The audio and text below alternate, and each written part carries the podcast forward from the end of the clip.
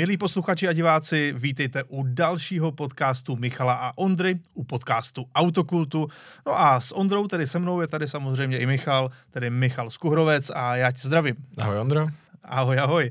A rovnou nebudeme otálet a pojďme na to. Pojďme na dnešní automobilová témata a budeme se věnovat hlavně zajímavým motorům. Motorům, které vymírají, motorům, eh, které už tady za chvíli nebudou, anebo i některým zajímavým motorům z minulosti, ale o tom až za chvíli. Michale, nejdřív nám řekni, jak jsi se měl za poslední týden, co jsi zažil, uh, něco z tvého automobilového života.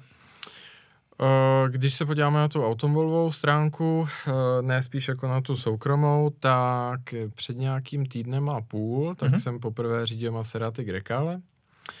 A my jsme to tady rozebírali, byl to vlastně jeden z našich prvních podcastů. Ano, už tento model jsme konců, rozebírali tak, poměrně důkladně. Jo, jo, už a je to... teď už právě můžeš mít tu svoji zkušenost, to je super. Jo, už je to nějaký pátek, co jsme se o tom bavili v té čistě teoretické rovině, že jo? Mm-hmm. Teďka jsem měl poprvé možnost si to vyzkoušet a v té a vrcholné variantě trofeo. A musím říct, a pevně věřím, že jsem schopen ještě jako nějaké objektivity vůči téhle z té značce, tak... I když ji eh, máš rád mám ji rád, ale kriticky jsem schopný uznat, že spousta z těch předchozích modelů úplně povedených nebylo. Ale upřímně si myslím, že teďka po tom novém přerodu tak Maserati sází jako jednu hitovku za druhou, protože minimálně podle té první projížďky Grecale se nebojím označit jako fantastické. Mm-hmm. Uh, v jakých to, ohledech? To auto uh, fungovalo neuvěřitelně hezky, zejména po té dynamické stránce. Samozřejmě neměl jsem ho týden, abych jako do něj nakládal a tak dále a tak dále, ale i na to první seznámení je patrné, že to auto je velmi hezky postavené. Uh, konkrétně v téhle té vrcholové variantě tak ve výbavě v zásadě nic nechybí. Jsem rád, že Italové nerezignovali na to, že ačkoliv je to auto, řeknu, takového běžnějšího užití a ty základnější varianty jsou i posazené trošku cenově níž. Mm-hmm. Není to Purosang, že jo? No, je to prostě suvko zhruba proti Makanu a Cayenu. Tak v, v drtivé většině těch výbav, tak uh, máme tam krásně obšité dveře kůží opět až na zem. Na to nás to vůbec nerezignovali.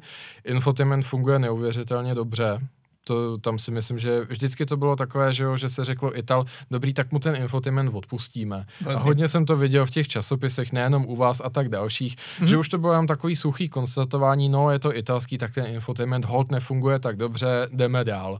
Ale tady si myslím, že se na to nedá říct ani popel, to funguje prostě dobře. No ale konečně uh, okouzlo mě to naladění motoru, což je tady šestiválec Netuno, který započal ten život v MC20, tady naladěn o nějaký 100 koní níž, mm. ale to auto má neuvěřitelný švůňk, ale to, co by mě asi ani tak, to by mě tolik nepřekvapilo, protože ten motor se povedl, to relativně víme, ale obzvlášť u těch SUVček to je, jestli to auto bude slušné nebo špatné, stojí a padá na tom, jak je naladěno šasi a převodovka hmm. a to mě tady úplně dostalo do kolen protože to auto se opravdu chová spíš jako obří hatchback, než jako SUVčko. Hmm. I když tam máme konvenční automat, není tam dvojspojka, tak eh, minimálně v těch sportovnějších režimech to tam padá neuvěřitelně. Ty kvality skoro není poznat, že je to hydrodynamický měnič. Tak je to 8 kvalt ZF, jo? který je jakoby osvědčený v těch M-kových bavorácích, třeba umí řadit velmi rychle. Jo, ale stejně je to kumšt, že jo, protože hmm. používá to spousta Určitě. automobilek a jako třeba... To naladění se, se velmi jo. liší. Jo, třeba v Land Roveru to tam zdaleka nepadá tak pěkně jako v M-kovém Bavoráku, že no, ano. Určitě. No a tady mě hlavně dostalo a jak jsem se teda taky informoval, že to auto má ten pohon 4x4 nastaven tak, na rozdíl třeba, zase si půjčím to Porsche nebo i dalších automobilek, hmm. že ono opravdu maximum času se snaží jezdit 100% vzadu jenom na zadní pohon a ta přední kola skutečně nedělají vůbec nic, což není obvyklé. Většina třeba těch koncernových aut tak si nechává aspoň 20% vepředu. A samozřejmě je, spojí se s tím i jedno určité negativum a to to, že není schopno to auto mít 100% na přední nápravě, maximálně 50% ale... Já bych to za prvý nebral jako negativum. Já to za, taky neberu za, jako negativum. A za druhý, jako tohle si ještě můžeme někdy rozebrat, protože mně to přijde, že to je přece jako normální. Um, když někdo řekne, že má, eh, to jako často říkají marketéři různých značek, uh-huh. že dokážou dostat až 100% na jednu nápravu. Jak to přes tu spojku chceš udělat? To je přece nesmysl. To je prostě maximálně pade na pade. Uh, jo, ty to jakoby, to nejde. Oni to pak, jako tam je ta, pak ta klauzule, že když máš ten, uh, když máš ten povrch rozdělený tak, že přední kola nemají žádný, žádnou trakci, tak vlastně maximum té dostupné trakce jde na, to, na ty zadní kola. Ale to není jako 100% split výkonu. Ale to je prostě blbost, že jo? Proto má třeba GR Yaris, tak proto má jiný stálý převod uh, vzadu, aby mohl mít těch 70% dozadu. Jinak by to nikdy nešlo udělat, jak by to bylo vždycky 50 na 50 maximálně, když je tam spojka. Uh, takže mi to třeba přijde normální a samozřejmě podle mě jako nedáš víc, uh, když právě neuděláš nějaký ten stálý převod, jinak nedáš přece víc přes tu spojku na, na jednu nápravu. Měli bychom se na to podívat v rámci našeho jo, dáš, mýtu. Samozřejmě dáš 100% na tu, na tu hnanou nápravu, což je v mm-hmm. této případě zadní, na tu primární. Ano. Uh, u golfu nebo oktávky je to přední, že jo? ale ano. nikdy to právě jako ani u toho golfu nebo oktávky nedáš dozadu 100%. To je blbost, mm-hmm. dáš mhm. tam 50 maximálně. Jo. Takže zkrátka dobře, po té jízdní stránce a dynamické mě to opravdu okouzlo. V těch komfortních režimech dříve, obzvlášť Maserati, byla trošku ucukaná. To naladění převodovky nebylo ideální. Mm-hmm. Pedály měly trošičku vůli. Tohle to všechno je pryč to auto působí nádherně těsně, jakoby tě ano, skutečně jako ano. obemklo a ani ne v tom nejsportovnějším režimu, výjezd ze zatáčky, jak má jde člověk přes půl plynu, to auto se nádherně sklouzlo ven, z té hmm. zatáčky a aniž by ti to tou přední nápravou začalo agresivně chytat, tak to člověka nechalo doklouzat z té vnější čáře a ani jsem ten moment neměl manuální režim a to auto pochopilo, že ty pořád zrychlovat chceš, že to není ta prekérní situace. No, a krásně to ten drift ukončilo tím, že si odřadilo nahoru, úplně přesně v tom ideálním pásmu. Hmm. a takhle, takhle tam bylo takový, v rámci té projížďky těla z těch momentů hned několik. A z toho bylo patrný, že prostě to šasy je nastavené jako sakra dobře. A upřímně mě to až překvapilo, jak moc se jim to povedlo, protože říkám, jako že ten motor, že ten motor skutečně má sílu, že uh, to auto vypadá slušně a tak dále, to všechno se dalo čekat, ale uh, ta kvalita toho odladění šasy a pohonu, tak to je typicky to, v čem excelují automobilky, jako je právě třeba Mercedes, Porsche a další, kteří tra- s tím autem tráví dva a půl roku na ringu nebo ve všech těch obskurních lokacích, no, přičemž Tímhle není Maserati vyhlášené, ale zcela zjevně, já nevím, v, prostě v úkrytu jako to dělali, museli se tomu věnovat, mm-hmm. protože ten pocit z toho je opravdu mimořádně dobrý a hlavně je tam hezké to, že to auto má poměrně zajímavou uh, motorovou paletu, včetně teda toho nejvyššího modelu. A když to tou rychlostí porovnáš, tak to auto opravdu jako konkuruje Cayenne Turbo, uh, Lambo Urus, nejrychlejší Bentayze, byť ty jsou o řád větší, to no, samozřejmě jasně. beru. Ale těžko najdeš uh, střední SUV, které by bylo takhle rychlé. No a oproti těm autům, které jsem před chvíličkou vyjmenoval, tak stojí půlku. To zní jako dobrá nabídka. Hm? Navíc, jestli je to rovnou v plné výbavě. No, v té verzi Trofeo tak v zásadě není za co připlácet. Hm? To jako tam už opravdu nezbývá nic. Takže příjemné překvapení. To zní hezky tak se můžeme vrhnout dál, protože jo. já taky jsem měl teďka zajímavou automobilovou zkušenost s autem, které jsme tady hodně probírali. Mm-hmm. A tak si pojďme o tom něco říct. A je to tohle auto. BMW i7, respektive nová sedmička celkově. My jsme to rozebírali horem, spodem, jak se nám mm-hmm. uh, to auto v uvozovkách nelíbí zvenku, uh, jak na nás působí, jak je to vlastně částečně technika Rolls-Royceu, což na tom autě jde teda popravdě i trošku vidět. Mm-hmm. Třeba ty vysoké přední blatníky až nahoru, eh, když se na to člověk takhle dívá třeba jenom z toho boku, jo. jenom na tu přední část, tak to velmi třeba připomíná nový ten elektrický Rolls. Je to fascinující, protože v minulosti že jo, byly velké obavy, aby nedocházelo k hm. mísení hm. mezi sedmičkou a Rollsem, ano. ale vypadá to, že jako těmi předchozími dvěma generacemi že jo, a Ghostem, tak, tak jako, se to smazalo, ty obavy. No, no jakože BMW tak nějak uhoupalo všechny ty kritiky, že ta auta budou až příliš podobná a s příchodem té generace prostě řekli, kašlem na to. No a probírali jsme i to, že to auto má poměrně omezenou paletu motorů, mm-hmm. jak oproti konkurenci, tak oproti předchozí sedmičce. Uh, jsou tady dvě elektrické verze, přijde ještě ta vrcholná M70, ta, ta nejsilnější. Uh, potom jsou ta, je tady jeden, jeden diesel, mm-hmm. Ten se jmenuje 740D, mm-hmm. ale má o 40 koní méně než BMW 340D. To je takový Ajaj. trošku... Uh, jo, výkonově to spíš odpovídá tomu, co dřív bylo 730D. Jo, dejme, Aha. řekněme si to na rovinu. Uh, ale budiš, buďme rádi, diesel tam je na delší cesty opravdu do takovéhohle auta, kde do toho skočíš a jedeš na veletrh do Paříže, uh, pořád troufám si říct, že nepřekonaný pohon. No určitě. A popravdě... I na tyhle, specificky na tyhle věci, kdy tohle je vyloženě cestovní auto, ze kterého nemusíš vysedat každý 200 km, protože tě bolí záda. Naopak, prostě si užíváš tu cestu ano. a jedeš. No, ale dobrá, uh, pak tady jsou plug-in hybridní benzíny, no a právě já jsem měl na, test elektrickou variantu, tu silnější, která se v současnosti dělá, teda, tedy 60. Uh, je tam nějakých, mám pocit, 544 koní v, v tom maximu mm-hmm. při, při nějakém boostu, což samozřejmě na to auto 100% stačí, byť je to vel, velmi těžké, veliké auto.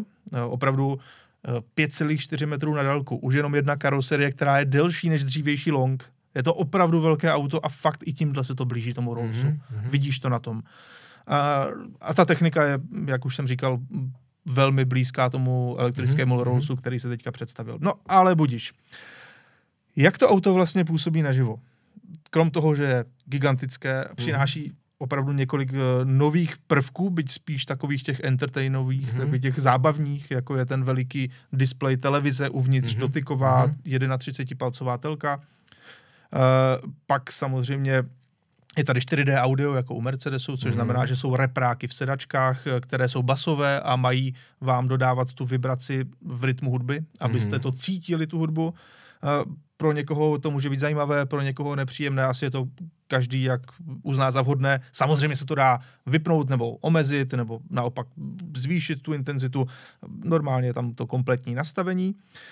Takže těch zajímavých prvků je tam několik. Je tam třeba taková široká svítící lišta, různě podbarvená, ve které jak kdyby má to i takový ty měnící se barvy a, a ve které jsou zároveň tlačítka a třeba když dáte výstražné blinkry, tak celá ta lišta začne taky červeně blikat uh, do interiéru. Jak tě tak poslouchám, tak mám takový pocit, že je to houseový festival na čtyřech kolech. Ne, je to v tomhle ohledu.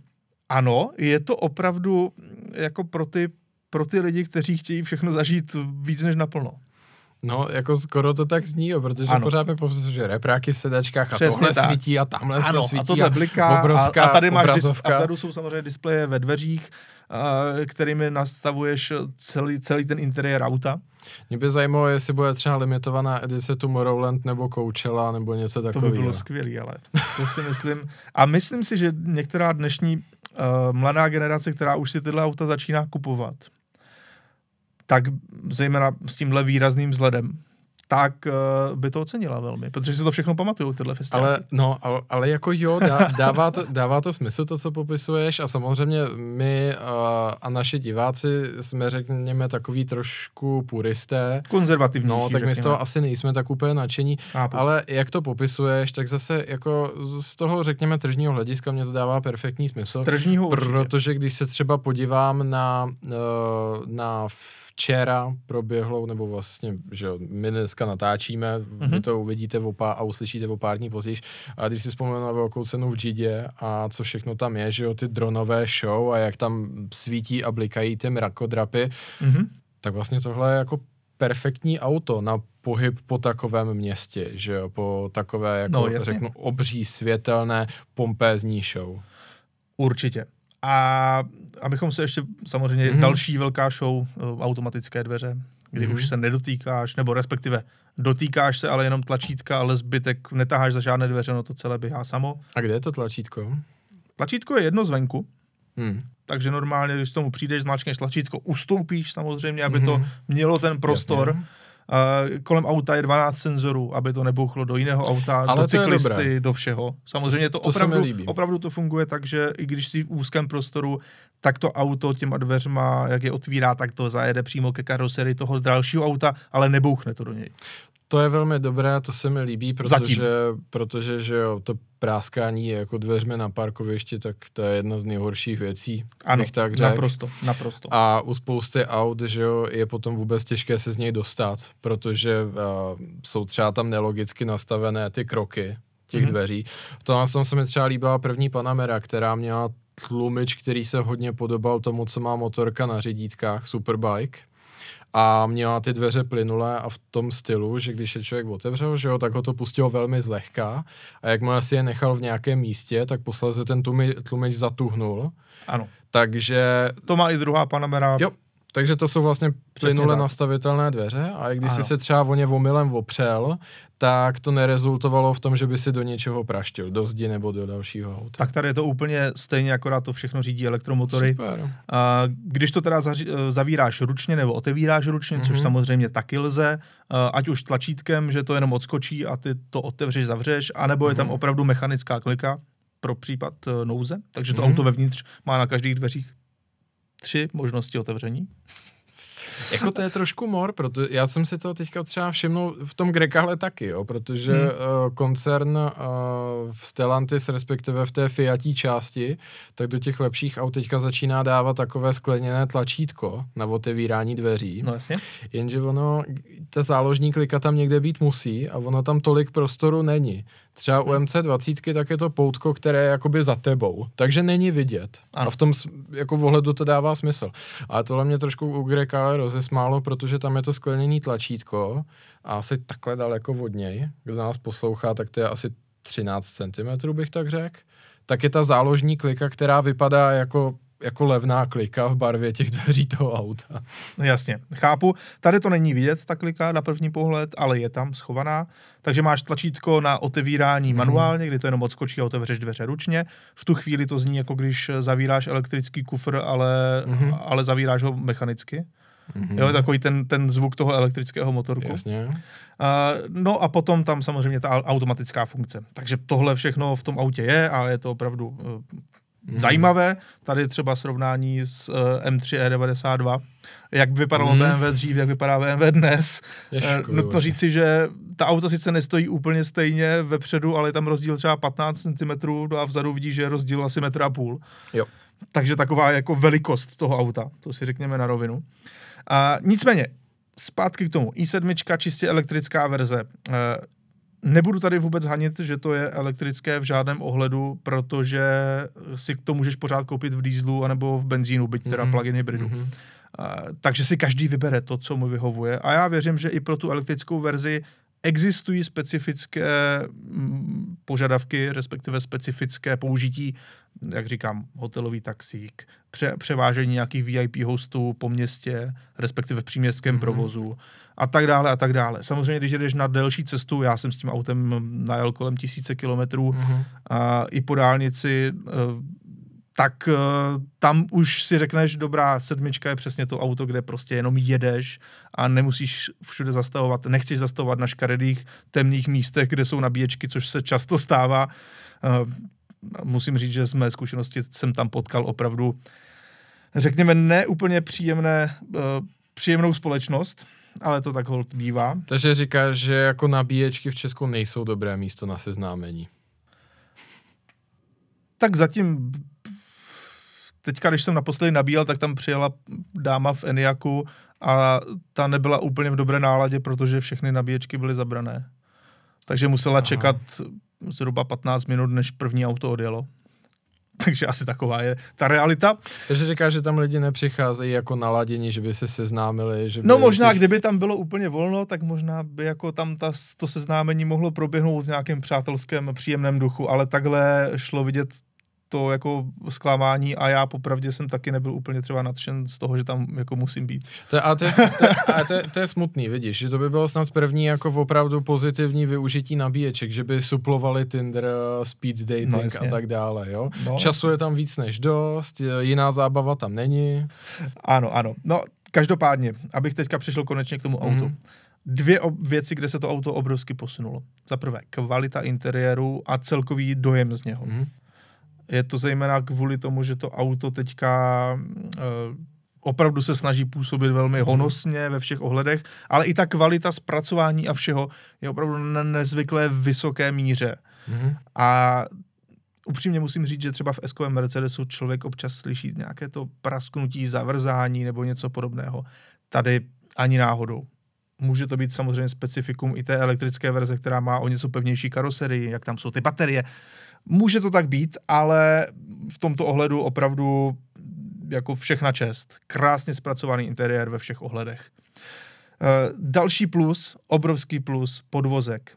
Auto na volantu působí velmi lehce. Jo, Mhm. I když je to skoro třítunová věc. Tak jak zatáčíš, tak to působí, mění to rychle směr, působí to fakt dobře, je to stabilní to auto ve všech ohledech, i Mhm. při ostřejší jízdě třeba na okresce. Mhm. A, takže za to jako velké, velké plus, ale zároveň komfort toho podvozku je na extrémně vysoké míře. A to i právě třeba oproti S-kovému Mercedesu. Ne, že by to auto bylo plavnější nebo takové jako v těchto Mhm, ohledech mhm. lepší, ale jakmile najdeš na jakoukoliv nerovnost, tak to utlumí vždycky naprosto tiše. Zatímco třeba u SK se ti občas stalo, že jsi vzal nějaký větší kanál nebo větší příčnou nerovnost, tak to trošku jako slyšíš víc, než bys chtěl. Tady je to vždycky perfektně utlumené, takže v tomhle ohledu musím říct velký respekt. To zní, to zní velmi dobře. Myslím, že dobré zprávy do Mnichova a podle toho, co Určitě. o tebe poslouchám, tak to vypadá, že už takhle na začátku jako i7 má poměrně značný náskok, protože když že jo, srovnáváš to s hezkem, v ten moment ale srovnáváš že jo, spalováky se spalováky. Když bys... Beru to tak, samozřejmě. Tak. Ještě bych chtěl jenom říct, že nejel jsem ještě v, třeba v té naftové variantě, takže nevím, jak třeba ten podvozek funguje tam. Jasně. Může se to malinko lišit tím, že tohle auto je těžší. Může to o to líp nějak jako filtrovat ty nerovnosti. Ale popravdě ne, nemyslím si to, že to bude nějaký velký Jako rozdíl. nedávalo by to logicky úplně smysl, aby se to dramaticky změnilo Tak, v neprospěch tak, toho tak. auta, ale jako hlavně tady chválíš to provedení té kabiny. Ta auta se budou vyrábět na stejném místě, cenová hladina bude plus minus podobná, Mhm. takže a chci říct, že tady si myslím, že asi ta i7 dostává hned náskok, protože její protivník je EQS a v tom autě jsem seděl a pro mě to bylo teda hrubý zklamání, Ne, ta ne, ne. kvalita. E- EQS rozhodně není konkurentem tohohle auta, když to beru jako, když to postavíš vedle sebe. Papírově asi jo, No a to je ten problém. ale přesně, když to postavíš vedle sebe, tak určitě ne. No. Zase zase EQS je aerodynamičtější, um, asi o něco úspornější, zejména v té Mhm. zadokolkové variantě. To určitě. Je to asi vhodnější na ty další cesty v tomhle ohledu, toho dojezdu. Ale jako samo auto o sobě, komfortem, uh, nevím, vším odlučněním a těma věcma, tak určitě ta i7 je dál. A samozřejmě sedmičkový bavorák sám o sobě, já to teďka beru jako celkově sedmička, Hmm. si myslím, že je to velký skok dopředu. Velký skok Mhm. dopředu. Byť, neříkám, ve všem to auto rozhodně dokonalé není. Upřímně stále se mi zvenku nelíbí. Hmm. To se bohužel nezměnilo. Přijde mi, že designér předku s designérem zádi se nikdy jako nepotkali ti dva lidi. Jo, nikdy o sobě ne, nevěděli, že, že existují. A, nad, a jedna věc, která mě tam opravdu velmi štvala, jak chválím interiér, tak ten infotainment je k zlosti. Vyloženě k zlosti. Uh, typicky máš tam několik různých takových jízdních režimů, dejme tomu, ale ono to dneska není jenom jako Ano. jízdní režim, ale je to, že to mění Všechno. celkovou atmosféru v autě. No a ty třeba, uh, když jedeš, tak omyle klikneš na jiný, než si chtěl. A teď se ti zapne, automaticky se ti zapne u všech sedadel masáž, která tam je nějak přednastavená a automaticky se ti, já nevím, třeba otevře roleta na, na střeše nebo něco, nějaké ok, okno. Eh, Střešní okno se jakoby od, odskloní. No, jenže když ty přepneš zpátky do toho původního profilu, tak tohle se nevrátí. Takže ty pořád masíruje sedačka, takže ty jdeš Aha. a, a jdeš a jdeš si vypnout sedačku a pak teda jdeš uh, zmáčknout tlačítko, aby ti odjela, nebo zase zajela ta roleta, když to třeba takhle chceš. Takže v tomhle je to otravné, eh, když si rozklikneš menu, tak je to takových jako 80 různých ikonek pod sebou, když si rozklikneš takové to hlavní, hlavní menu, kde jsou všechny věci, Hmm. no a najdi za jízdy v 80 ikonkách to, co hledáš. No, Není je- to úplně ideální. Je to docela mor doby, no, že tohle, to, tohle to výborně bude fungovat na předváděcí jízdě, když tě prodejce láká to koupit, že jo, ale jako nějak nám mizí jako ta přímočarost těch aut, protože mě by asi nenapadlo, že jako součástí režimu komfort je i masáž. No, ono to bude, tam jsou, to není ani režim komfort, tam je to nazvané všechno úplně jinak. Režim spací. je to, jsou tam různé ty režimy a ono se to samozřejmě v tom režimu nějak asi všechno dá nastavit, každý ten režim zvlášť. Uh, jenže když to třeba klikneš omylem, tak tě to právě nevrátí zpátky, to nastavení je, původní, jo co si tam měl, když se zase vrátíš na, to, na, na ten původní režim, který si tam měl. O to tam jde, ale takových věcí je tam jako víc. Měl jsem problém třeba se spojením telefonu, takové ty banální věci. Mm. A, opravdu věřím tomu, že se to třeba dá většina těch věcí nastavit, ale na to bys v tom autě musel třeba den v kuse sedět a všechno to proklikávat to by... a všechno s tím nastavovat si to. Což asi ten majitel, co si to auto koupí, tak si na to možná ten čas udělá. No to nevím. Jako... Ale zase na druhou stranu typický majitel takovéhohle auta si myslím, že dost pracuje. To určitě, to by bylo něco pro mě, protože já jsem chronický čtenář návodu. Já vlastně jako velkou část vlastnictví těch Který věcí... byl nejlepší zatím? Uh, hodně mě baví uh, GTčková Porsche, logicky, protože, uh, protože tam máš poměrně detailní popis aerodynamiky mm. a mhm. máš tam pár věcí, které si můžeš udělat sám co se týče nastavení splitru, křídel a tak dále.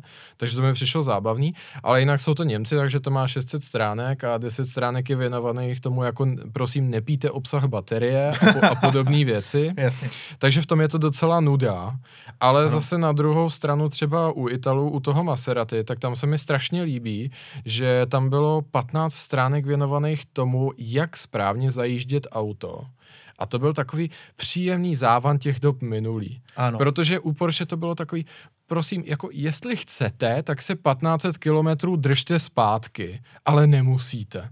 Což je samozřejmě hloupost, protože motor, který točí 9000 otáček, tak je dobrý jako zajet správně, že jo. Ale u toho Maserati je napsáno, v žádném případě nepřesahujte tyhle otáčky, v žádném případě auto nepodstáčejte. A teďka je tam vysvětlený, co je to podstáčení, protože moderní řidič kolikrát ano. měl jenom automat a tomuhle vůbec nerozumí. A potom je tam napsáno, jestli chcete něco z toho dělat, tak to radši přetáčejte, ale nikdy to nepodtáčejte. A to se, to je a, skvělý. Ale to, je to typický se, italský. Ale to se mi líbilo, protože jako přesně tohle to bývávalo v automobilových návodech takových 40 let zpátky, že jo, kdy se opravdu počítalo s tím, že je člověk řidič. No a dávají k tomu Maserati i nálepku v záběhu, že by si to dal uh, Ne, ne, ne, ne, ale to, ale to je jako opravdu škoda, tohle to. Ale víš, co je tam největší paradox? Ne. Že tohle je v autě s pádlovou převodovkou. No jasně. Že jo. Ano, takže de facto bys měl vlastně jezdit na manuál ideálně v tom autě. Okamžitě. Abys Zá... to zajel správně. V zásadě ano. A potom je tam poměrně jako rozsáhle popsaná ta termodynamika toho motoru a jaký to má vliv jako na sedání těch písních kroužků a tak dále. Jako to mě strašně bavilo, protože jsem si říkal, jo, tohle je konečně jako nějaká cená informace, když to tak řeknu. Ne jako nepíte obsah baterie, nepřivazujte hmm. dětskou sedačku prostě gumicukem, nebo jako tyhle ty obvyklé věci, které jsou pro dnešního úplně jakoby stupidního spotřebitele často v tom manuálu, že Jasně, chápu. No ale pojďme na naše hlavní téma. A to jsou zajímavé motory. Ano. A jak jsme se k tomu tématu vlastně dostali? No, zase to souvisí s autem, kterým jsem jezdil minulý týden, hm? protože jezdil jsem tímhle Jaguarem F-Pace SVR, tedy ta vrcholná varianta, tady navíc v limitované edici. A nutno říci, že jsem se takhle jako trošku nad tím zamyslel a říkám hm. si, no tohle je jedno z posledních aut, které ještě má kompresorový, kompresorový motor. Mm-hmm. Tedy není tam přeplňování turbodmychadlem, ale kompresorem, což je velmi šarmantní záležitost, ale zároveň je dost neefektivní, takže se od toho v rámci emisních norem a podobných věcí velmi ustupuje. Dřív jsme měli kompresorové motory od Mercedesu, od Toyoty a, a tak dále a dneska už nám v podstatě zbyly já si myslím, když tak nás opravte, napište nám to do komentářů, ale já si myslím, že jsou jenom dva. Jsou to kompresorové osmiválce, respektive ne, bude jich víc, v Americe jich bude víc. To Určitě bude, bude, to Ford, bude Ford, eh, budou další auta, ale v Evropě si myslím, že už eh, máme jenom tenhle Jaguar. Jo. Jaguar Land Rover, abychom byli přesní, protože tenhle motor najdeme i v Land Roveru Defender a v některých dalších variantách. Když to tak vezmeme, tak motory s kompresorem, že jo, mají určitě součást toho kouzla, bych řekl, že spočívá v tom, že to jsou zvuky, které zachránily Evropu před nacismem, že jo, jeden z nejznámějších ano. kompresorových motorů Rolls-Royce Merlin ze Spitfireu. Hlavně bylo to vlastně když si uděláme takové kratičké historické okénko, že jo, tak vlastně, uh, když to tak řeknu, první plošně používaný způsob přeplňování, tedy způsob, jak dostat ano. do motoru víc vzduchu, než by si seškrábnul sám z atmosféry. Uh, dříve se tomu někdy používalo jako označení také jako přidaný nebo falešný objem v těch starších dobách. A vy samozřejmě diváci a posluchači to na 99% víte, ale kdo by třeba začínal se světem aut nebo tak, tak vězte, že hlavní rozdíl proti turbomechadlu, které používá tu levnou energii těch spalin ve výfuku, mhm. které vlastně jenom vyfrčí ven a nemají žádný další efekt, v tom je turbo efektivnější, tak kompresor si to bere ze samotného pohybu toho motoru, respektive pohybu klikového řídele. A díky, a díky tomu ty kompresorové motory mají velmi pro nás jako petrohedy, když to tak řeknu, uh, velmi atraktivní křivku. Je to tak. Hlavním plusem těchto motorů je, že nemají turbodíru jako turbomotory. Což znamená, že když člověk šlápne na plyn, tak de facto okamžitě dostává plus minus okamžitě dostává ten maximální možný dostupný točivý moment a mm-hmm. výkon. Zatímco samozřejmě u turba, to znáte, člověk trošku čeká, než se to roztočí, protože nejdřív musí ty výfukové splodiny projít k tomu turbu, aby dokázalo to turbo jo. roztočit a zároveň potom, uh, potom nasát ten vzduch do sání. Jinými slovy, nejdřív musí vůbec něco hořet, že jo? Přesně aby tak. jako tam byly ty spaliny v tom výfuku. Když to kompresor vám nějaké otáčky má už od momentu, co ten motor nastartujete. Tak. No a tím se pojí další věc. Na výfuku nemáš žádné tlu, mm. tlumení v podobě turba, což znamená, že ten zvuk je mnohem čistší jako u atmosféry a k tomu se ještě přidává ten typický jako od kompresoru, což mm. právě u tohohle Jaguaru šlo slyšet velmi dobře, jak jako od kompresoru, tak fakt opravdu moc hezký zvuk motoru. Mm. Velmi výrazný, hlasitý, jak v interiéru, tak venku to už se dneska moc nevidí. Takže v tomhle ohledu ten osmiválec byl naprosto skvostný. A pak je tady ta křivka výkonu, kdy tam není ten ostrý nástup turba, ale je to de facto jak atmosféra, akorát, že s větším točivým momentem všude. Jo. Což je velmi příjemné, velmi hezké. No a tak jsme se právě trošičku zamysleli. Já jsem vzpomínal na další kompresorové motory, kterými jsem jezdil. Určitě musím vypíchnout motor, který se ukrýval pod označením 55 AMG mm-hmm. od Mercedesu. Takové SL právě s tímhle motorem, to mělo 500 koní v roce 2003, tedy před 20 lety a opravdu to jelo, jelo velmi dobře, 700 Nm, fakt to jako, to byl motor a navíc velmi spolehlivý, jedno z nejspolehlivějších AMGček. Potom další takový motor, vzpomněl jsem si na Toyota, Toyota Yaris, jo, teďka mi vypadlo, German se to jmenovalo. Jo, už vím. Kdy teda měla motor 1.8 kompresor, který Toyota dělávala, Ovšem eh, tady to bylo ještě s naladěním od Lotusu, protože Lotus tenhle motor taky používal.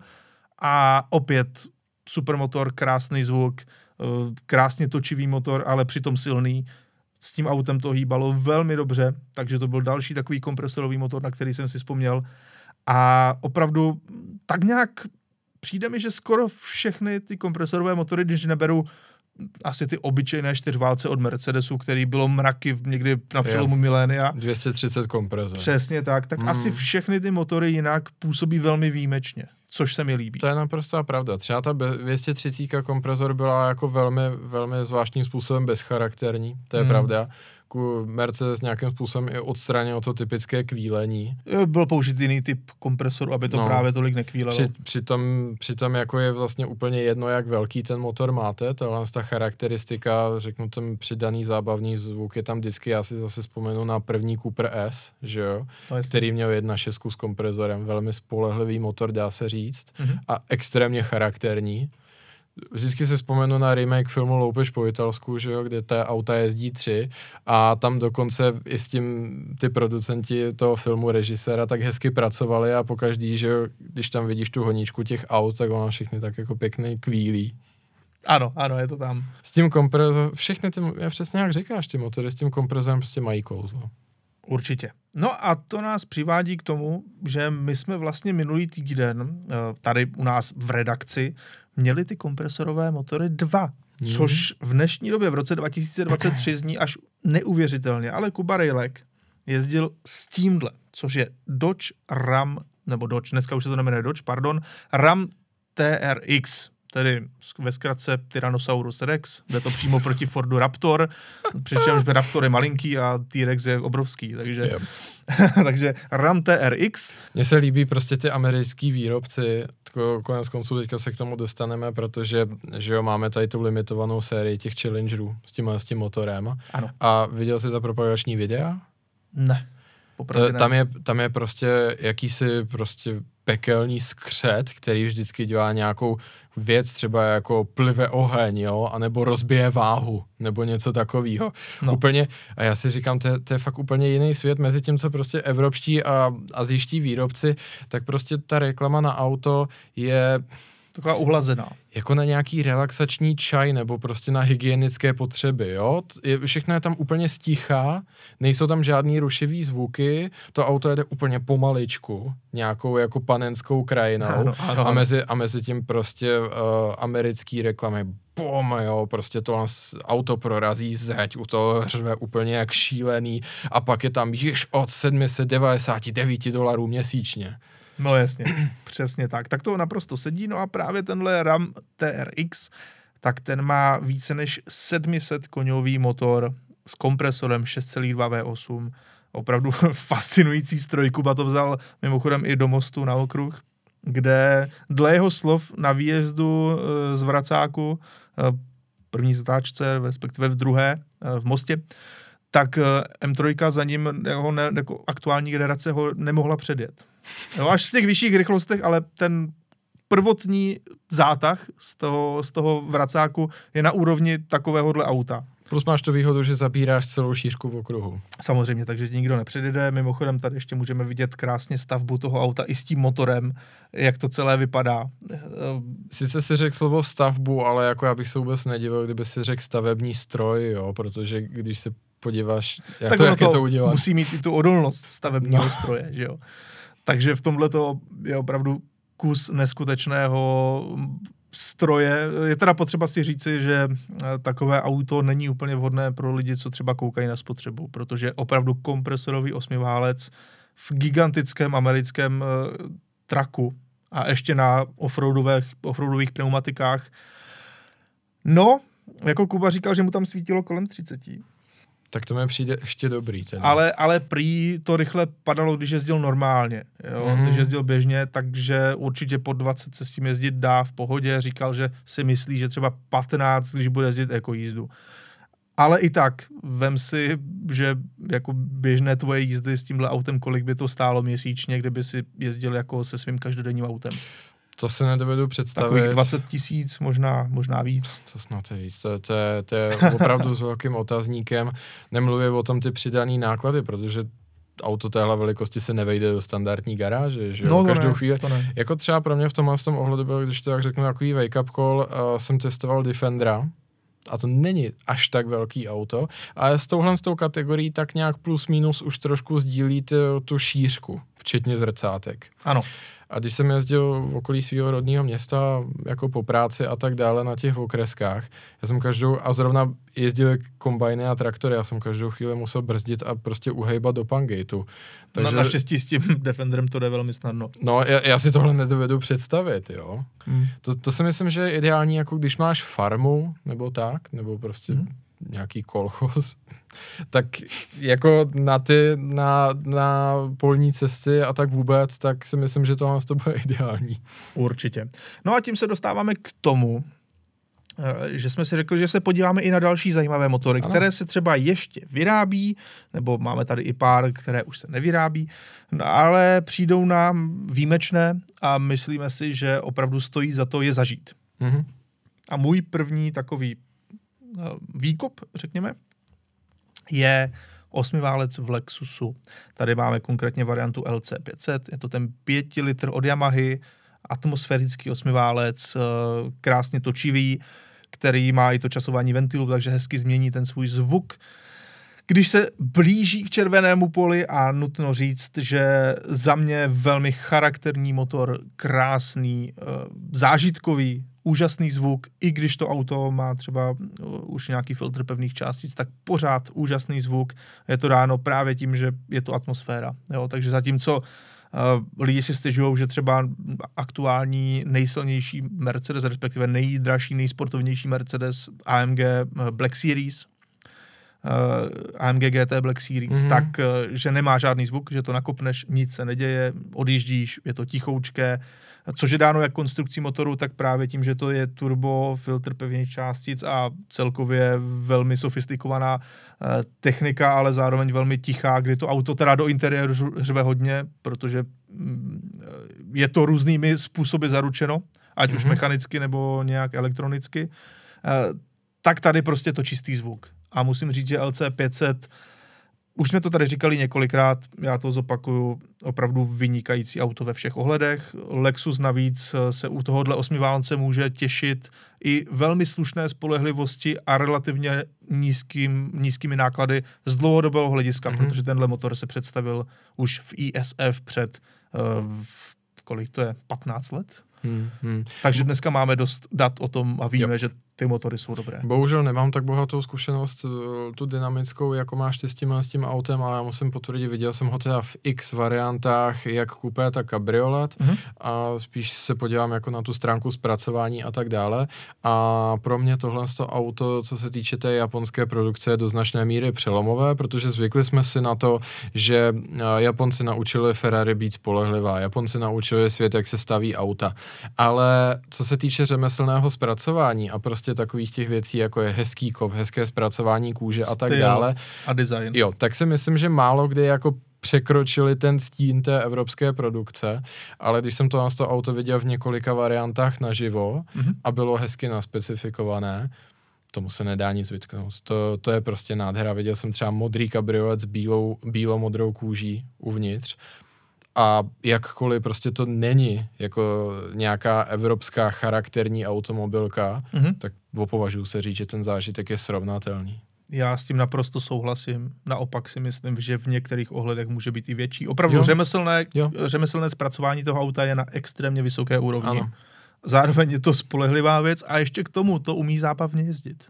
Což je jako taková kombinace, která se fakt nevidí ani u těch evropských automobilek. Tady snad jediná škoda je, že těžko říct, jak dlouho to vydrží ve výrobě a v prodeji, že jo? Ale... Už asi úplně dlouho ne, se obávám. Hmm, ale jinak jako právě no, na tom autě skoro nejde najít nějaké negativum.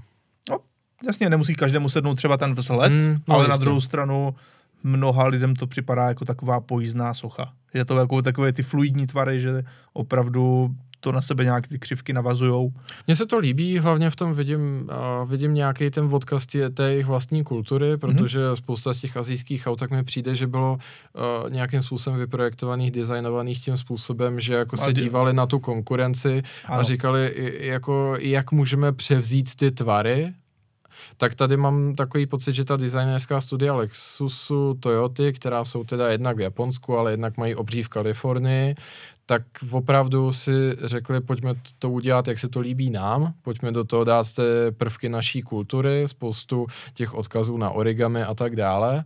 A v tom se mi to líbí. To auto je to jedno z mála, když to tak řeknu, japonských aut, které má opravdu jako naprosto nezaměnitelný charakter už od toho prvního dne. Je to absolutně autentické. Jo. A ano, máš pravdu, japonská výroba se často snaží Eh, to auto udělat trošku vstříc tomu trhu, kde se to bude prodávat. Takže plno jo. těch aut působí americky. Hmm. Opravdu hodně. A nebo některé i evropsky. Jo? Že, mm-hmm. to, že to je zaměnitelné s evropským hatchbackem, dejme tomu. A, ale tohle auto je naprosto své. Jo.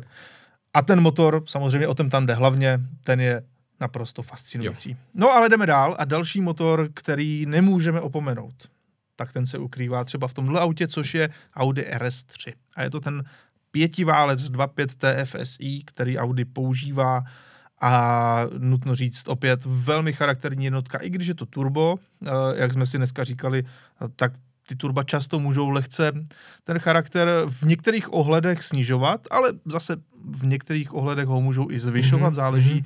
jaké je to auto, pro jaké je použití. A zrovna v tomhle si myslím, že ten turbomotor tam pasuje perfektně a navíc ten 2,5 litrový pětiválec je nejen charakterní svým zvukem a projevem, ale on je i jakoby celkově velmi dobrou jednotkou ve všech ohledech. Já musím říct, eh, že mně se to extrémně líbí. Eh, je pro nadšence určitě požehnání, že tohle si dá pořád koupit. Eh, myslím si, že takový menší dárek koncernu Volkswagen bylo i to, že se to dostalo do onoho Seatu, nebo respektive, pardon, Cupry Formentor VZ5, že ano, Ano, ano, kde vlastně dali příležitost vychutnat si ho i lidem, kteří nemůžou mít tři auta, kteří hledají jedno praktické auto a v ceně, která se ještě, když to tak řeknu, dá zkousnout za nové auto sportovně laděné. Eh, Samozřejmě i v těch RS3, tak eh, je to něco fascinujícího. Eh, Ten motor má nezaměnitelný charakter právě díky tomu lichému počtu válců. Vlastně je to jediný lichoválec, když to tak řeknu dlouhodobě, co se vyrábí. Na čtyři válce.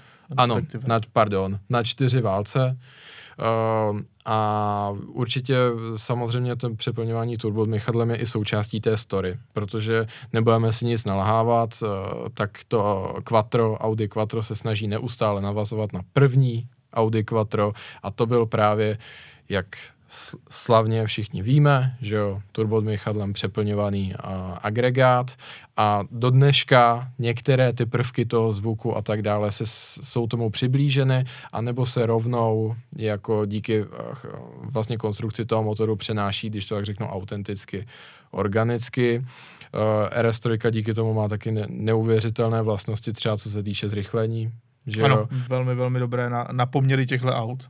Jo, uh, můžete si ho vybrat hned v několika modelových generacích, taky podle, uh, taky podle vaš, vašeho rozpočtu, když to tak řeknu. Ale Čím- já teda důrazně doporučuji tuhle poslední, No protože z hlediska záživnosti jízdy Jo. A fungování čtyřkolky a celkové pohonu je to suverénně nejdál. To jsem právě chtěl říct, že vlastně jakoby ten motor máte po každé pěkný, akorát čím méně zaplatíte, tím máte horší šasy Dá se a říct. nastavení, že jo, pohonu a když půjdete jako all in a vyberete si to nejnovější auto, tak od tebe i od spousty dalších lidí vím, že začalo fungovat Určitě. neuvěřitelně a Audi jim docela hodně vypálilo rybník i Mercedesu a BMW. Určitě doporučuji vyzkoušet tohle auto, pokud máte tu možnost. Eh, Na poměry dané třídy to Mhm. mm. rozhodně stojí za to a já bych teda ještě k tomuhle motoru řekl dvě věci. První věc, překvapivě úsporné. Hmm. mu- já jsem tomu sám nevěřil, ale s tím motorem se úplně běžně, i když si občas dáš tu svoji oblíbenou okresku, nebo se někam přepravuješ svižněji po dálnici nad uh, rychlostní limity, tak se vejdeš do 10 litrů v podstatě skoro vždycky. Uh, což mě velmi příjemně potěšilo, když jedeš vyloženě úplně normálně, tak tam svítí, jo, když jdeš podle předpisů, dejme tomu, tak tam svítí jako sedmička na začátku, úplně Mhm. bez problému. Takže velmi úsporný motor, uh, na poměry toho, že to je 400 koňový pětiválec.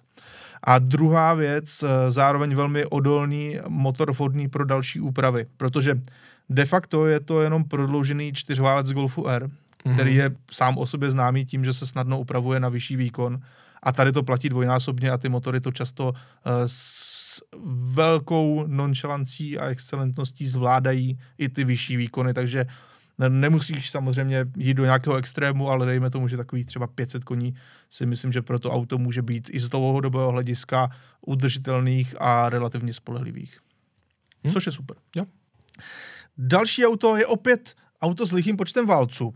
A ten motor v něm mi přijde jako malý poklad dnešní doby. Mhm.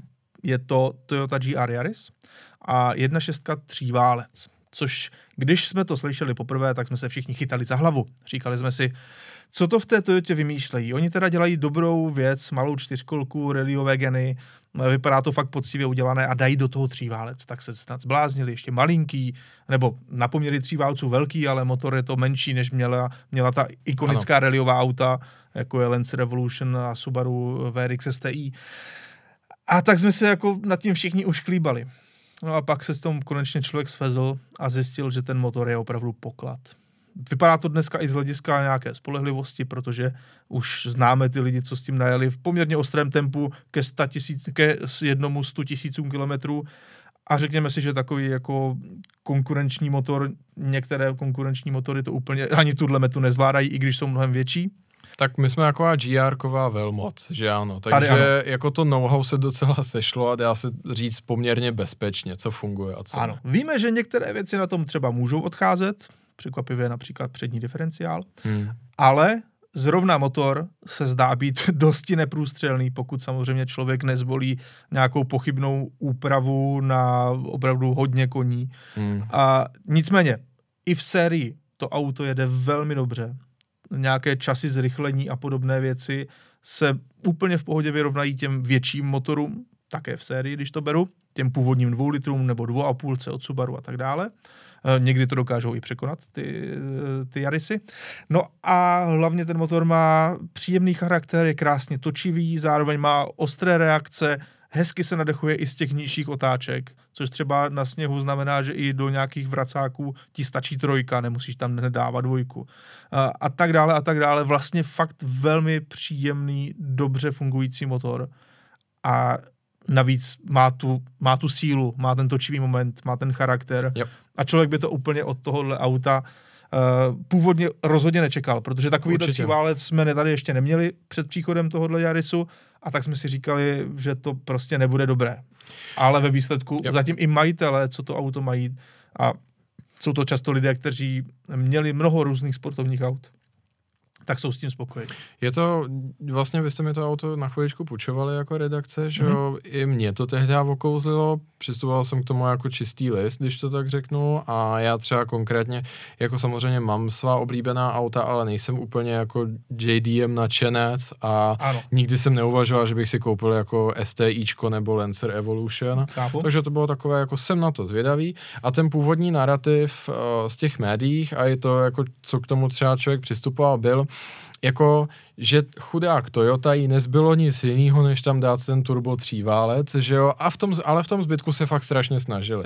Ale právě přesně jak říkáš, je zajímavý, že uh, ten motor je skoro hlavní hvězda té show. Přesně tak. A že na to, že je to právě, když to tak řekneme, jako ten ekoagregát, to, co si obvykle vybavíme jako ekoagregát, tak ono to tak vůbec není. A mě to samotného zarazilo. Samozřejmě jako to auto nemá nějakou ostrou špičku, to při hmm. téhle koncepci skoro ani nejde, ale strašně se mi to líbilo a je zajímavé, jak člověka nutí, aby jako na to, když to tak řeknu, šlapal víc a víc, jo. Je to takové jako ostré, divoké bručení a on jako hodně se mu do těch otáček chce, tím, že tam není ta špička, tak on vás nutí dávat pořád jako další a další kvalt, jo. Mm-hmm. Až jsem si v určité momenty říkal, že tomu autu, ten motor má tak zvláštní charakter a hezký, že tomu auto by hrozně slušela i sekvenční převodovka. No, jasně. A to se o moc motorech nedá říct, jo, uh, protože spousta z těch motorů, ještě tak řeknu, taky jakých líných. Že ano, jsem, ale že jsem úplně nechce. pěkně ostrý, přesně jo. tak. Přesně to se v tom naprosto shodneme. No ale teď se podíváme i na mm-hmm. tvůj výběr motoru, který je poněkud eh, starší. Už se nevyrábí tedy minimálně ne v Evropě. Myslím si, že někde v Jižní Americe ho ještě v autech najdeme a je to atmosférický dvoulitr od Renaultu, tedy F4R, který jsme naposledy viděli například právě v tomhle Renaultu Clio Sport. Uh, vlastně my jsme se shodli na více o těch typech, že jo, já jsem taky nadhodil Hellcat, Redeye, Helefant a vůbec mm-hmm. vlastně všechny ty názvy, pod kterými se s, s, nachází ten více než 700 koňový Hemi, ale Jedna z prvních věcí, co mě napadlo, tak bylo i tohle auto, protože to je poměrně fascinující, kdy ta uh, rodina těch motorů Renault F, mm-hmm. tak sahá až do roku 1982 a těch jeho iterací je úplně nekonečně. Já tady před sebou mám nějaký výpis, kde asi není úplně všechno a má to asi šest stran a pohánělo to i Espas, Lagunu, Renault Traffic a úplně všechno ostatní. A i když ten motor má, řekněme, takový plebejštější původ, tak eh, tohle z auto jsem tady v minulosti už několikrát chválil, jeden náš společný kamarád tak mě v něm vozil a pro mě to byl jeden, když tak řeknu, z motoristických životních zážitků, protože čekal jsem, že to auto bude dobré, protože všichni mm-hmm. jsme četli časopisy před 15 lety, kdy prostě do těch srovnáváků se to auto dostávalo 4 roky v kuse a všichni řekli, že je to nejlepší hot hatch a tak dále. A stejně mě to nepřipravilo na to, jak, jak reálně se to auto chová a ten motor na to má nemalou zásluhu. Jako hodně to auto chválili eh, Renault eh, Clio, Renault Sport, že jo, ve všech těch variantách Cup, nekap, 180, 187 ano. a tak dále. Za to šasy ale pro mě jako velkou hvězdou toho auta je motor, protože i díky tomu, jak je nastaven, on jako ten má opravdu hodně výraznou špičku. A když jsem v tom byl svezen a posléze jsem měl možnost si to i ošahat, mně to, mně to auto skoro přijde jako, jako kdyby, já nevím, jako kdyby Ferrari vyrábělo hatchback, tak by to nejspíš takhle mohlo dopadnout, jo? No, jasně. Protože uh, ten, vlastně ten zážitek, kdy vy akcelerujete a nad těch 5000 otáček, tak vlastně velkou část těch věmů jako převezme ten motor, kdy to auto v tom interiéru úplně běsní, a má to všechny takové ty správné vibrace a na vás to dělá dojem, že to je fakt velký motor na poměry, jaké je to auto. Mm. Třeba jako Ferrari 430 nebo 458, tak sám víš, že když se to dostane na 5-6 tisíc otáček, tak to je to, kvůli čemu ohledně toho všichni básní. To je prostě jako ta oper, opera, ano, když ano. to tak řeknu. A ten uh, Renault Sport v tomhle tom ohledu má strašně podobný ten charakter, kdy ten motor prostě táhne, táhne a čím dál víc, až na ten omezovač, který je, pokud vím, někde přes 7 dokonce. Určitě. A, Možná a, přes 7,5. No já si myslím, no ten, ten... Je to blízko 8. Ten tachometr končí v osmičky, v osmičkou a když se to začne mlátit o ten omezovač, jo, a dělá to takový to píp, mm-hmm. což většina jako francouzů sportovních dělala, tak právě to skoro líže tu osmičku. Ano. A ty, a ty věmy z toho motoru jsou neuvěřitelné. Je tam, je tam velmi hezky, se mi líbilo, jak je tam nastavená váha setrvačníků, takže parádně se pracuje s tou manuální převodovkou a ten motor prostě má takovou chuť do života. A konkrétně v případě těch klí, tak samozřejmě to šasy spolupracuje nádherně. Ale je to prostě ten dojem, jako málo které auto vám dá ten dojem, třeba by ten Yaris funguje parádně, tak máš pocit, jako že ten motor je tak akorát. Ano, ano. ano. Ale konkrétně u tohle z toho více než 200 koněvého klia, tak to nás ten atmosférický dvou litr nad určitými otáčkami, tak prostě si řekneš jako wow a přijde ti to jako když sedíš na raketě. To fakt jako na to asi nezapomenu. Je to velký zážitek, tohle taky hodně uměli právě eh, japonští výrobci, mm-hmm. Honda a podobně, kdy ty točivé motory přesně takhle se dotáčely až do toho posledního okamžiku. Já si třeba takhle vzpomínám, co mě hodně bavilo, bylo i Twingo uh, RS, mm-hmm. které mělo tu 1.6, ale ta přesně táhla tak, že to nejlepší dávala těsně před omezovačem. Mm-hmm. Takže ty de facto, když si jel jako fakt naplno, tak se ti hodně často stávalo, že ten omezovač do něho brknul, jasně, jasně, protože jasně. tam to prostě jelo nejlíp. A, a, a taky to byl zážitek, taky to byl krásný zvuk. No a když už jsme u toho, tak já se právě přesně touhle mm-hmm. přesmičkou podívám na auto, které se ještě stále vyrábí i s tím motorem a taky mi ten motor přesně tohle připomíná. Mm-hmm. A to je eh, aktuální Mazda MX-5 a mm-hmm. s motorem, konkrétně s motorem 1.5, tedy s tím základním, který má nějakých 130 koní, takže rozhodně to není žádná velká mm-hmm. raketa, že by si řekl, ale ten motor má tak krásný charakter, že se prostě o tom jsem se, chtěl jsem se o tom zmínit, právě protože Určitě. to auto je relativně dostupné, uh, není to žádná drahota, uh, nízkonákladové, co se týče provozních, uh, provozních nákladů, i ten motor, běžná spotřeba úplně v pohodě pod 7 litrů ve všech uh, různých režimech, pokud nejdeš úplně někde velmi ostře. No a právě proto mě ten motor bavil, protože čekal jsem, že oproti tomu dvou litru, minimálně mm-hmm. u předfaceliftové verze, tak oproti tomu dvou litru, že ten dvou litr bude to pravé. Že si mm-hmm. řekne, že jo, to je ono. Ale mě víc bavila ta jedna pětka. A ne proto, mm-hmm. jo, ačkoliv ten dvou litr měl třeba samosvor jedna pětka, ne, jasně, jasně. A, a tak dále, což samozřejmě zase ten dvou litr měl tu výhodu, ale ta jedna pětka mě bavila tím charakterem, kdy opravdu ten motor se nahoře rozjel takovým způsobem, že si říkal jako jo, to je ono a teď tě to neskutečně bavilo a ve výsledku to ani nebylo díky té váze toho auta kolem tuny, to ani nebylo pomalé. Eh, pamatuju si jednu takovou jako projížďku s kamarády, kde jsme našli nějaký prázdný úsek a v tu chvíli uh, vlastně málo které auto člověku vyloženě ujelo, protože jasně na rovince byla auta rychlejší, ale jak přišla zatáčka, tak si zase dojel. No, jasně. A, a nutno říct si, že opravdu ten motor tam hrál ten prim. Hmm. Ačkoliv to je malinký atmosférický čtyřválec, jedna pětka. Řekl by si, co na to může být speciálního, tak on se nádherně točil až k tomu omezovači, měl hezký zvuk a celkově fakt dotvářel ten charakter, že tě to hodně bavilo. A to hmm. já nejsem žádný velký MX5, byť ta auta u, jako uznávám, ale beru to jako takový ten zá, základní level, ale o to víc mě to překvapilo, že i ta levnější, slabší varianta dokázala přinést neskutečné emoce a mm-hmm. mnohem víc emocí než ten silnější dvou litr. Byť teda po faceliftu se to trochu změnilo, tam ten dvou litr chytl mnohem větší saze, jak se mm-hmm. říká, ale to mě fakt bavilo. No a pak jsem si taky říkal, že jak ty jsi zmiňoval Renault a jeho motor, který už se nevyrábí, takže bych se měl taky podívat do minulosti. Mm.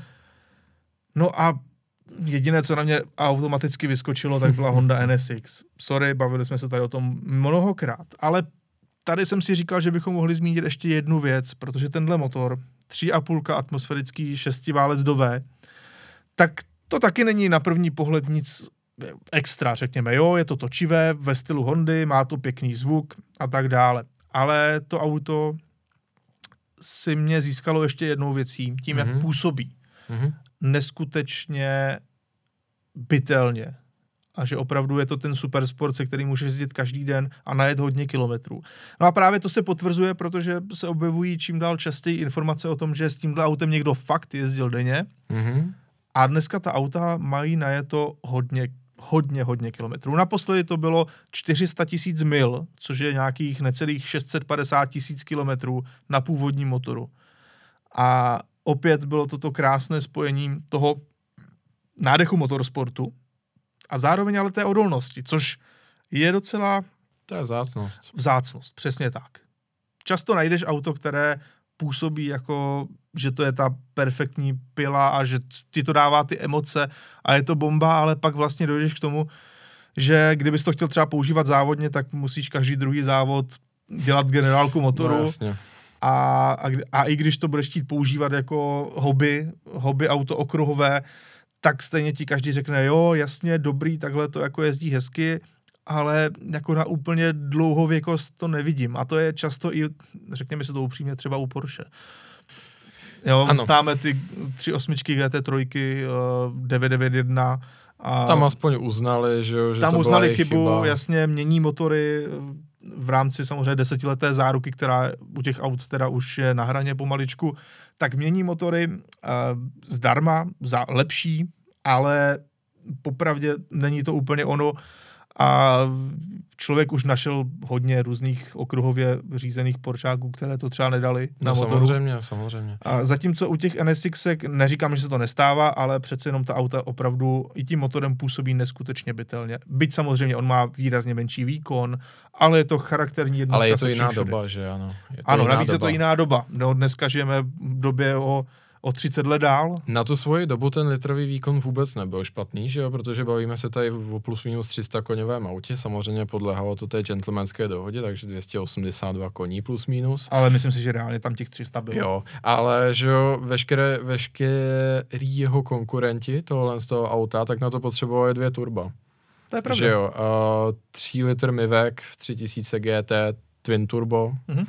uh, 300 ZX, slavně taky Twin Turbo. Super. Přitom, Jedno přesně turbo, tak, přitom ale... to, že jo, a to je ještě ke všemu ten opěvovaný 2 JZ, že jo, mm-hmm, nebo 2 JZ, ne, si vyberme, nebo 2 JZ. Mm-hmm. No a tohle z toho auto mělo víceméně stejné koně, teď se dozvídáme, že ten motor je docela neprůstřelný a žádná turba tam nebyla.